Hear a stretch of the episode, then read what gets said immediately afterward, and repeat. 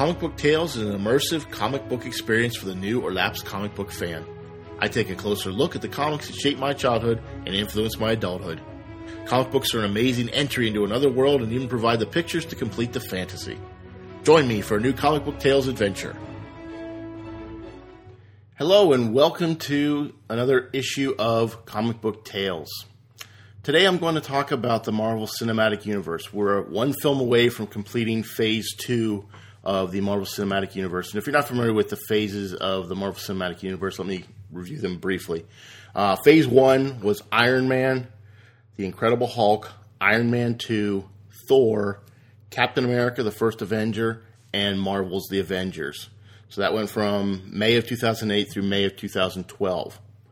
Phase 2 was Iron Man 3, Thor the Dark World, Captain America the Winter Soldier, Guardians of the Galaxy, Avengers Age of Ultron, and the final one, Ant Man.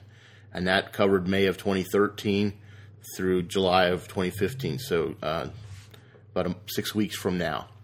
So we're almost through phase two of of this Marvel Cinematic Universe as created by the big wigs, especially Kevin Feige uh, at Marvel. So where do we stand? Uh, we're one ish, one episode away, or one one movie away. Where do we stand? Has it been a good thing? Has it been a bad thing? Has it been something you, you wish was different?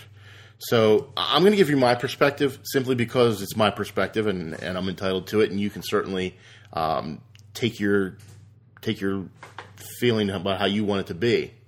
So if we look at Phase One, so it introduced Iron Man, it reintroduced the Incredible Hulk. Remember, there was a movie prior to that that um, by Ang Lee that really didn't do that well. So it reintroduced the Hulk, Iron Man two, Thor, introduced Thor, introduced Captain America, introduced the Avengers. So only one sequel technically in there being Iron Man two, but the Hulk was technically a sequel as well. So it introduced the main characters of the Avengers, which was the purpose. It got us um, Nick Fury uh, introducing Shield in the uh, end credits. So that was Marvel's way of, and that was really somewhat new from a Marvel standpoint and from a movie standpoint to put those end credits where there was something at the end that you had to stick around for uh, to understand what's coming up. So that's important because it it's it changed movies and how we perceive. So now people will stick around at the end of the movie to see if there's something at the end, especially of a Marvel movie. Not every movie does it; most don't still, but Marvel movies that's key. So it was good introduction with Iron Man. I think Iron Man one gave us a good introduction to the history and the story of Iron Man. Iron Man two a little weaker, but still okay. The Incredible Hulk you kind of had to have seen the first one to understand the second one if you weren't familiar with the Hulk himself. But all in all, not, not an awful movie. Thor gave us an introduction to Thor. Captain America: The First Avenger again gave us a good introduction, and Marvel's Avengers pulled it all together. So we had the pieces, pulled them all together into one fabric, meaning the Marvel's Avengers, where Shield, Nick Fury, all the main characters, and you, even so, you saw uh, the Black Widow in Iron Man two. You saw um, Hawkeye in Thor. So it did pull all the main Avengers into one movie uh, that you pulled from the disparate parts. So that was a good thing. So we get into part two, okay, phase two of of the Marvel Cinematic Universe, and we get to Iron Man three, Thor: The Dark World, Captain America: The Winter Soldier, Guardians of the Galaxy, Avengers: Age of Ultron, and Ant Man. Okay, so we've already introduced these people. So in Act Two of of a typical play, you introduce the conflict. You bring you introduce the characters in Act One. You you introduce conflict in Act Two, and in Act Three, you resolve the conflict. So in Act Two, Iron Man has repercussions from the Avengers. Um, PS, uh, PS, yeah, sorry, PTSD let me say that right, PTSD, and it plays on him in Iron Man three, but at the end he destroys all of his armors. Thor: The Dark World, same thing. Insecurity. He triumphed in Thor, but he still got insecurity. He still got to deal with things that are from his past, and it makes it difficult. Captain America: The Winter Soldier. Shield collapses. Shield is infiltrated by Hydra. So Captain America has just reestablished himself in the modern world, and now everything's crumbling around him. Guardians of the Galaxy, it's a disparate group. Again, it's more of an origin story, more of a phase one thing, but it, it advances the Infinity Stones, gems, into the mainstream as, as well. Avengers Age of Ultron, it definitely pulls all this back together a little bit. It's a little looser than you might have seen in phase one, where it's really the Avengers already existed, so you're not pulling it together, but you're pulling in the the stones from um, Thor: The Dark World and from uh, from the Avengers first, the first Avengers with with Loki and his staff, which happens to be a soul gem in there. So Ant Man, we're gonna have to see where that goes because it really doesn't doesn't necessarily fit with anything we know right now, and it's more of an origin. Again, an origin portion, but you got you throw new characters in to mix it up a little bit in, in phase two or act two. So we'll see where that stands. Have they done as good of a job in phase two as they did in phase one? I, I would say no. I don't. I don't believe they have. I believe it's kind of lost a little something. If you listen to my review of the Avengers: Age of Ultron, it they hadn't introduced Ultron prior to this movie, and we're supposed to believe he was this megalomaniac who just simply came to life and suddenly decided to destroy the world. There was no build up to why that was important. It just happened, and you were supposed to make the logical leap. Uh, there was too many things that you had to accept that hadn't been shown, and I think they did a much better job in the phase one of this universe, giving you reasons to, to understand that. It, it phase two has felt rushed. It has felt a little disjointed. It hasn't felt, with the exception, I think, of Captain America: The Winter Soldier, it hasn't felt life changing, and that's what you want. You want people to have to react to changes. They have to deal with change and be different on the other end. And Iron Man 3 to Avengers Age of Ultron, you thought at the end of Iron Man 3 he had learned, he had destroyed all his armor, but he comes back in Avengers Age of Ultron, he's got all these new armors again. It's, it's almost like nothing changed except it's a different title at the beginning of the movie. That's not good. Um, Captain America, there's some nods with the Falcon because the Falcon was introduced in the Winter Soldier, but it's it's just it's just little pieces. It's not enough to catch your interest, and it's just like one comment and then we move on. So it, there's not enough there to make you feel like this is something super important that I need to to understand. It's like you're making huge leaps, and they haven't changed. Thor: The Dark World. Yeah, that's great, but Thor doesn't seem changed when he cuts to Avengers: Age of Ultron. Captain America doesn't seem dramatically changed. Iron Man certainly doesn't seem changed. The Hulk doesn't seem changed. Black Widow doesn't seem changed. It, it, Hawkeye doesn't seem changed except that he introduces a wife, which you think he's kind of a ladies' man. You think he's this this Lothario, and he's secretly got a wife and a farm off the side. So we're supposed to care now because he's got something magical he needs to um, now protect, and he's really sacrificing by being part of this. And it, I, it's just not.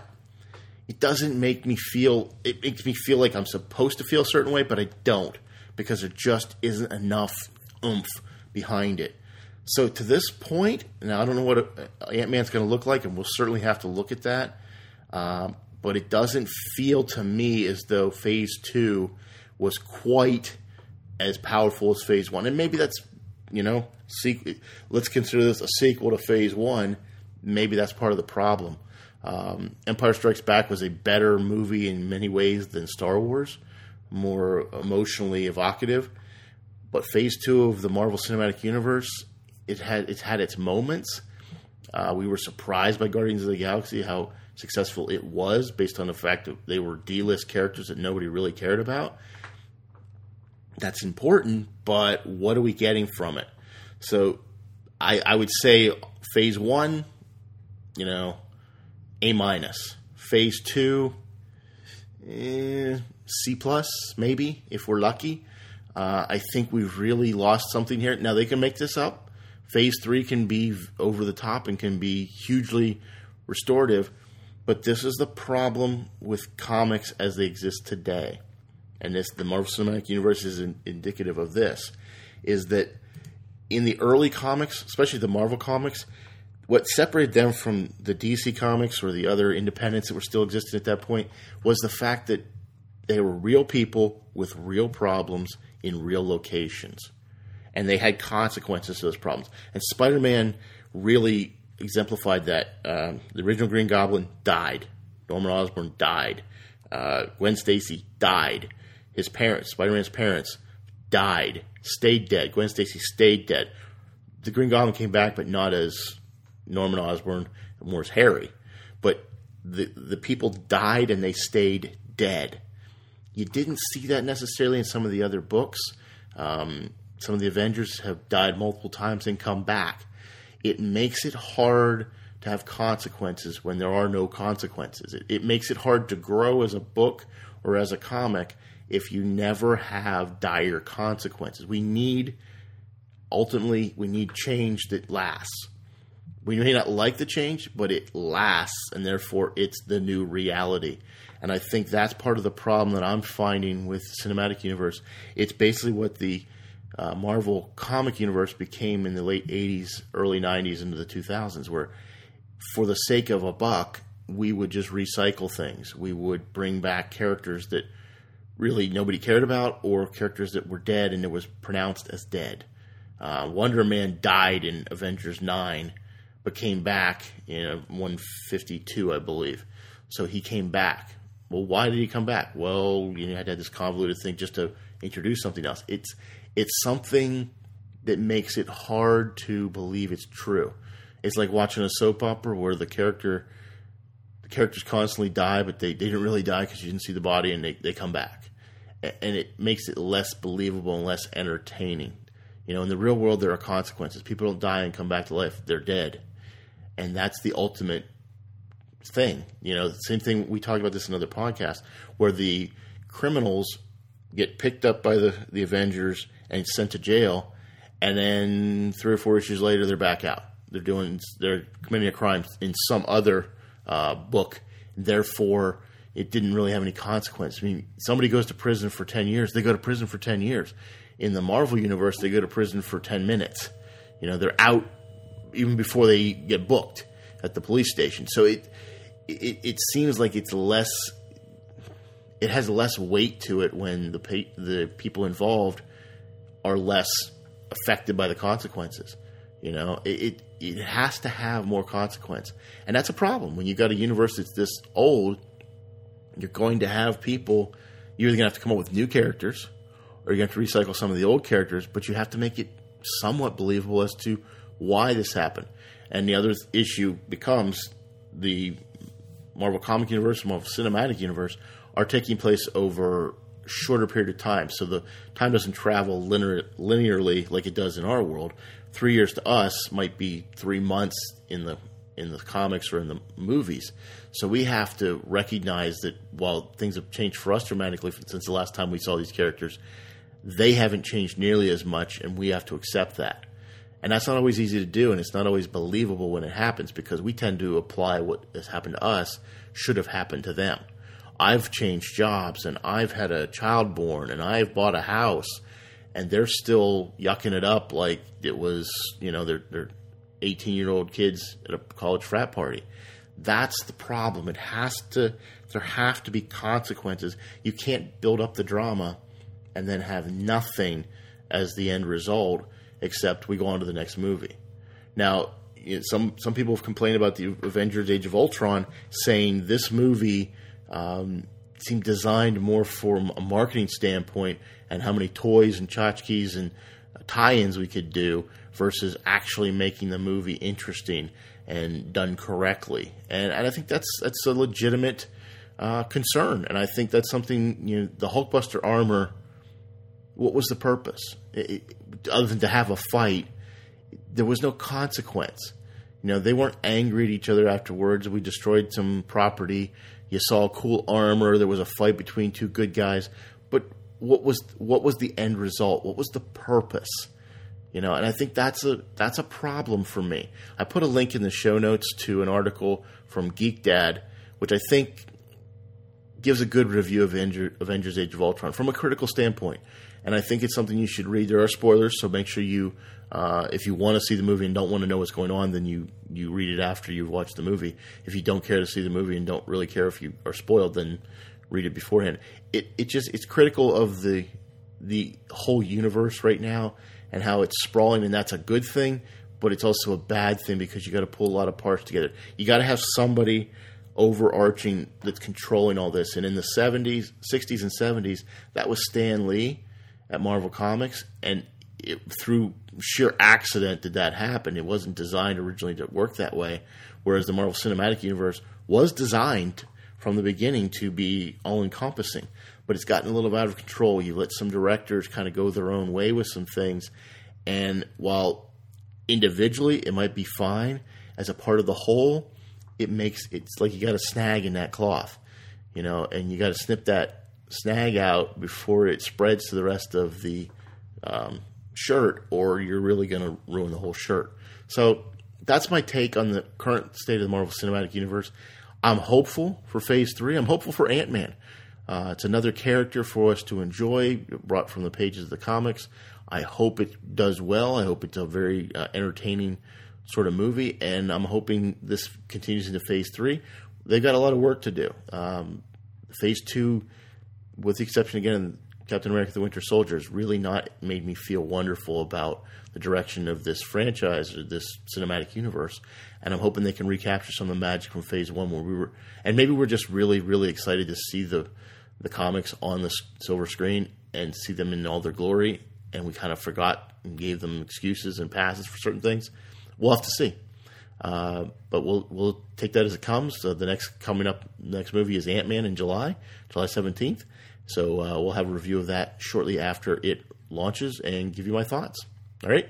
Thank you for joining me tonight. I hope you have a great rest of your weekend, and I'll talk to you next time. Bye bye.